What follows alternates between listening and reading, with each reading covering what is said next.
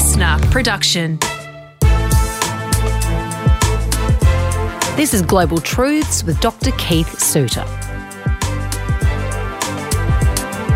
We're talking today about the disaster that has unfolded uh, on the Israeli Palestinian border in the last couple of days. Keith, this is just an extraordinary situation, really. This is because of the opening of the uh, new US Embassy in Jerusalem. In Jerusalem, and also it's the 70th anniversary of the creation of the State of Israel. So it's the first time in 2,000 years um, that the Jews have their own homeland. Right, so uh, the second temple was destroyed in uh, AD 70, and the Jews were scattered, although some Jews remained in the Holy Land. But then later on, of course, you've got the Arabs who moved through, etc. Um, and in 1948, Israel was recreated. So it was under the Ottoman Empire for 400 years. And then in World War One, the Ottomans, the Turks, sided with the Germans and the British and French and Australians moved in on that area. And Australia, of course, was uh, doing a very distinguished cavalry charge at Beersheba right at the end, which liberated uh, part of the Holy Land. During the campaign in World War One, the British said to the Arabs, if you rebel and agree to shoot your fellow Muslims, we will support your independence. And then the British, uh, through Lord Balfour, the Foreign Secretary, said to the Jews, uh, we support the creation of a Jewish homeland. So you actually had double dealing by the British, Ooh. promising the Arabs something which the British didn't give them, their own homeland, and then uh, again double dealing by the French, who got Syria and Lebanon. So during the 1920s, 1930s, the British and the French divided up the Arab world between them with particularly with the rise of Hitler from 1933 onwards, you got a steady stream of Jews fleeing Europe and coming uh, into the land of Palestine, which was controlled by Britain as a League of Nations mandate. And so you then get a rise in tensions as Sorry, and just to quickly clarify, which countries now, when you talk about Palestine now, yep. which countries, what's it made up of? Well, the pa- Palestine broadly, because the borders keep changing, but Palestine broadly um, today would be seen as Israel, Gaza, and the West Bank, right? So that's broadly Palestine. So the Jews came in in the 1930s. There are tensions with the Arabs who are already there. Um, the, there was an outbreak of violence, and the, the British, just before World War II, said, right, that's it, no more Jews allowed into the Holy Land. Um, and then, of course, in World War II, with the Jews being trapped in Europe, many of them perished through Hitler after the war um, that you get again this resurgence of, of tensions. Now, the British in the late 1930s had thought what we need is a bit of land for the Palestinians and a bit of land for the Jews. So that's the two state solution. It goes all the way back to the 1930s. After World War II, the British said, look, we're out of here. We can't cope with all this violence. Hands it over to the new United Nations, who came up with a similar two state solution. So the idea, therefore, is that you have an Israel and a Palestine living side by side. Um, the first time this was offered in the late 1930s, Jewish organizations accepted it, the Arabs refused it. After World War II, again, it was the Jewish organizations that accepted it and the Arabs that rejected it. So then Israel, 70 years ago this week, decides we will have a war of independence. And so Israel then created itself 70 years ago. So remember, the first time in 2,000 years that you've got Jews in control of their own holy land. So they just, to create their own land, they evicted Arabs or fought them off the land? Fought them off, pushed them off the land, yeah. Right. And uh, created this the country of Israel. The state of Israel. Mm. And 1967, you get a further war with the Arabs, because the Arabs, of course, didn't accept that. Uh, they then attacked Israel. And the Israelis were able to take over, amongst other things, what's called the West Bank. In other words, it's the land controlled by Jordan in 1948 that is to the west of the Galilee River, uh, that river that runs down from the Galilee Lake up north down to the Dead Sea. So that is that's called the West Bank, and the Israelis took that over in 1967 in the Middle East War at that time. So we have a situation, therefore, where the Israelis control Gaza. They also control mainland Israel. Mm-hmm. And then you've also got the West Bank as well. So you've got three parallel territories running north to south. And so the disputed city of Jerusalem, which is the key thing this week with the opening of the American embassy. So in 1948, that was again in the area controlled by Jordan, but the Israelis got control of it in 1967. Back at the end uh, of World War II, the new United Nations, the UN said we will create two countries, Palestine and Israel, and we would internationalize Jerusalem. No Muslim or Jew will control Jerusalem. And it's worth pointing out it's because Jerusalem is very important to all the major religions Christianity, Judaism, and Islam. Islam absolutely. So the UN said um, we will internationalize the city. That was uh, not accepted at the time. Again, the Arabs rejected that. I'm not sure the Israelis probably would have accepted it. It's interesting because a lot of those early Israeli settlers were actually fairly secular what we're seeing at the moment is an upsurge of more fervent Judaism within uh, Israel. Um, anyway, back in 1948, Jerusalem was not seen as, as such a major strategic prize. It never became the international city. And then in 1967, Jerusalem went back, on, well, the whole of that area went back under Israeli control, which they've held on to ever since. West Bank is, under international law, seen as occupied territory. In other words, that um, you can't build settlements there because it's actually not your land. Now, that's obviously not the viewpoint for Israelis. The Israelis say, well, we've taken it over. It's our land. We've been here for 3,000 years at least. Um, I'm, that's why I'm a pessimist about peace between Israel and Palestine. You've got too many people making too many demands on too little land. So I don't think you could ever come out with a peace deal. Now, it may well be I'm going to be proved wrong at some point. I'd be happy to see that happen. But you've also got to bear in mind that even if you could somehow settle Israel and Palestine, you'd still have a host of other problems in the Middle East between Sunni and Shia, Persian and Arab the struggle within Islam to modernize as distinct from conservative. So you'd have a whole host of other problems. But often, you know, people say, Do you think there'll be peace in the Middle East? Which is actually code for asking me, Do you think there'll be peace between Israel and Palestine.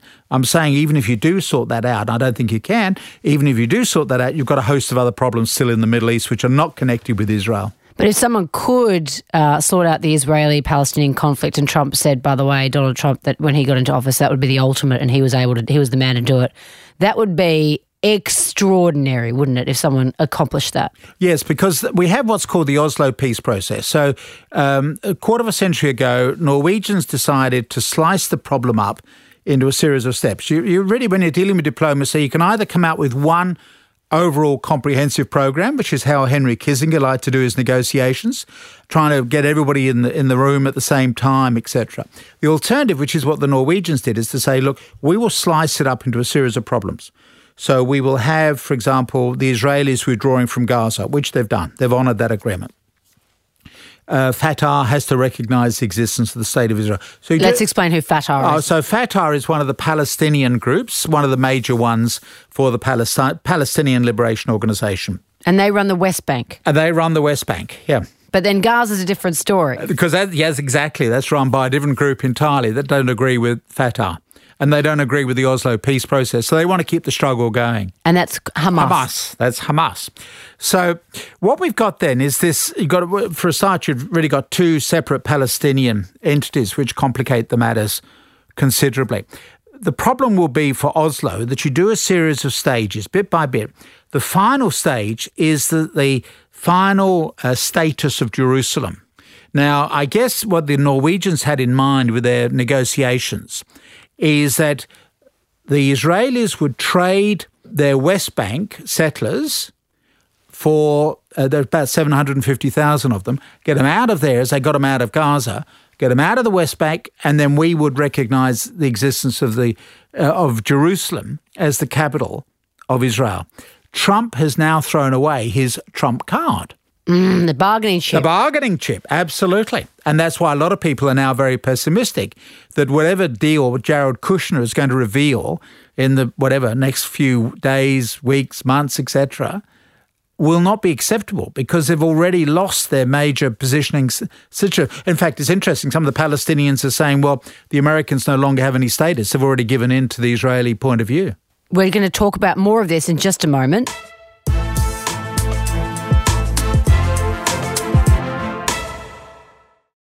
Listening to Global Truths with Dr. Keith Suter, where we are trying to sort out the issues of the Middle East. Well, not really. I mean, who no, no one could probably do that. However, we are trying to enlighten you about um, what has gone on this week between the Palestinians and the Israelis on the border. Uh, this happened, well, 58 on one bloody day 58 palestinians were killed by rockets for, and and snipers yeah. from israel. So it was very purposefully done. And it was because the hamas had sent protesters so the government of gaza had sent protesters palestinian protesters to the border with israel. They had only rocks and some catapults that they were firing to israel. And they were protesting against Israel's 70th anniversary of the creation of the country, as well as Jerusalem being the new home of the new US. For the American Embassy. Yeah. And I, I've been dealing with a lot of talkback callers who are saying, well, does the opening of this embassy represent uh, an example of Jewish influence in American politics? My reply to that is that Trump is being motivated by the need to support or get the support of conservative Christians. The Jewish vote will never go to the Republicans. They tend to be on the left of American politics. So Jews don't, as a rule, vote Republican. There are, okay, there are some Jews that are like Adelson who are very rich, very conservative, and a big supporter of Trump. So there are a handful.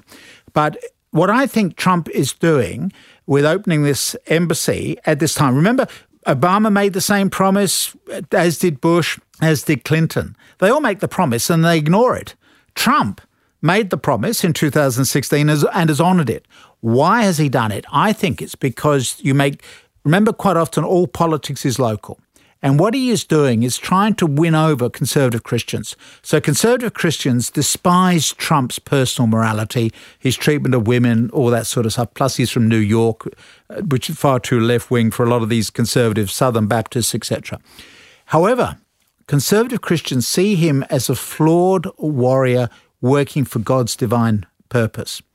In other words, that what we're seeing now with the opening of this embassy and the two people, two Christian leaders who spoke at the ceremony in the last few hours, both very, very conservative, not mainstream American Christian at all, but conservative Christian. What Trump is doing is mobilizing that Christian vote. Traditionally, Christians don't vote in the United States. They see politics as sinful. They don't like to get involved. For the last 30 years, they have been getting involved. And in the year 2000 and in 2004, uh, Karl Rove George Bush's brain, was able to mobilize the conservative Christian vote with the slogan God, Gays, and Guns. We love God, hate gays, and think everybody should have a gun. And it worked, got the Christians out to vote. They couldn't replicate that same success in 2008, 2012. Trump has come along. They despise Trump, but Trump is promising to honour a big Christian uh, concern, which is over the recreation of the state of Israel. And it's a thing that's worth bearing in mind because you don't pick this up on mainstream American television or even, well, even less so Australian television. There is an immense counter-cultural community out there who are looking forward to the end of the world. And so we're on the countdown. We're living in the final days, is the expression.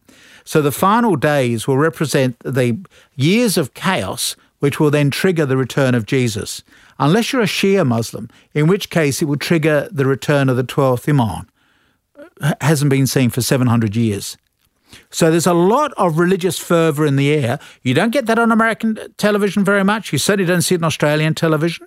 But it, is that subculture. And Trump has tapped into that subculture and is saying to his conservative American supporters, I've honoured my promise. I'm the first American president to honour the promise over moving the embassy to Jerusalem.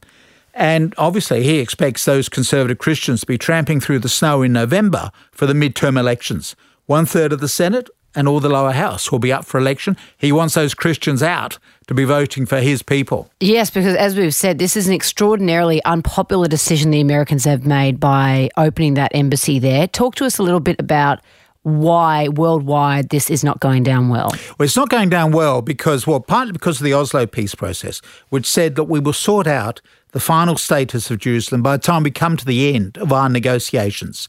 And Trump has short circuited that. That's one thing. Second thing is that Jerusalem is not recognised by Australia as Israel's capital. Right? Our embassy is in Tel Aviv. The British are there, the Germans are there, etc. Tel Aviv out on the coast is seen quite. i have got to say, it's a very short trip. I've driven the distance, it's a very. It's not a long distance away, but it is a different city, and uh, governments do not recognise Jerusalem as the capital city of Israel, and yet Trump has now done that, and that might now create a, a number of other countries saying yes, we will follow the American example. It'll be interesting to see what pressure there is on Australia to now see whether it's going to follow that American example.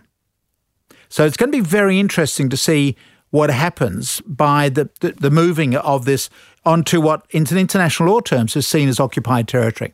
So, what is? Let's talk about the violence then, because um, the the reaction has been 58 people killed. This is not the first time the Israelis have been seen to overreact. They've been condemned for their actions, by the way what are leaders around the world condemning them for? Well, obviously the overreaction, because a lot of those people are not armed. But the Israelis are saying, yes, but there are thousands of them. By sheer weight of numbers, they will bring down the fence and overrun our defences. And the Israelis don't want to be seen to be allowing this sort of thing to happen. So there's real pressure on them. I think Israelis as a whole, as a whole tend to be more restrained in their use of violence compared with some of the dictatorships that you see around the world. They're a disciplined force, but they've obviously um, become quite concerned about the sheer weight of numbers. But it's also the, this element of, of desperation. You've got 1.8 million people in Gaza, not with much to do, not much economic activity. It's, it's a poor strip of land, a small strip of land as well. So they're overcrowded, very densely populated, and these are people in an act of desperation. And we've got to point out as well that the Israelis constrained, because of the years of violence between Gazans and Israelis, they have constrained the country. So they're surrounded by Israeli um, yeah. forces who control very tightly who comes and goes, the food that's passed into Gaza, yep. everything, electricity. They are in charge of their everyday existence. Absolutely. And, and, and indeed, they can't even go out and do much fishing because the Israelis have restricted the fishing zones as well for fear that they'll be used for smuggling purposes. It's a note of desperation on the part of the people in Gaza.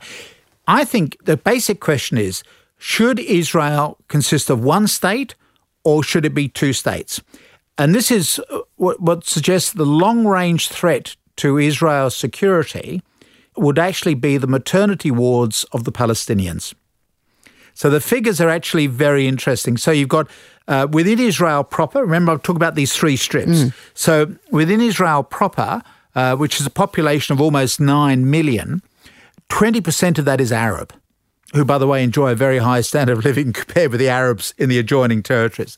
So you're dealing then with perhaps about six and a half million Jews living in Israel. Now, you've got to bear in mind that there's more than one type of Jew. It gets very confusing. You know, you, you've got non practicing Jews at one end and you've got the ultra Orthodox at the other end, who, by the way, don't recognize the state of Israel. The state of Israel doesn't exist until the Messiah returns. So it's a very diverse range of viewpoints. so it's, it's a nation of, you know, as, I, as I've I joke, you know, about 7 million prime ministers. So that's about 43% of all the world's Jews live in Israel itself. If you then look at the West Bank, you've got about four and a half million people.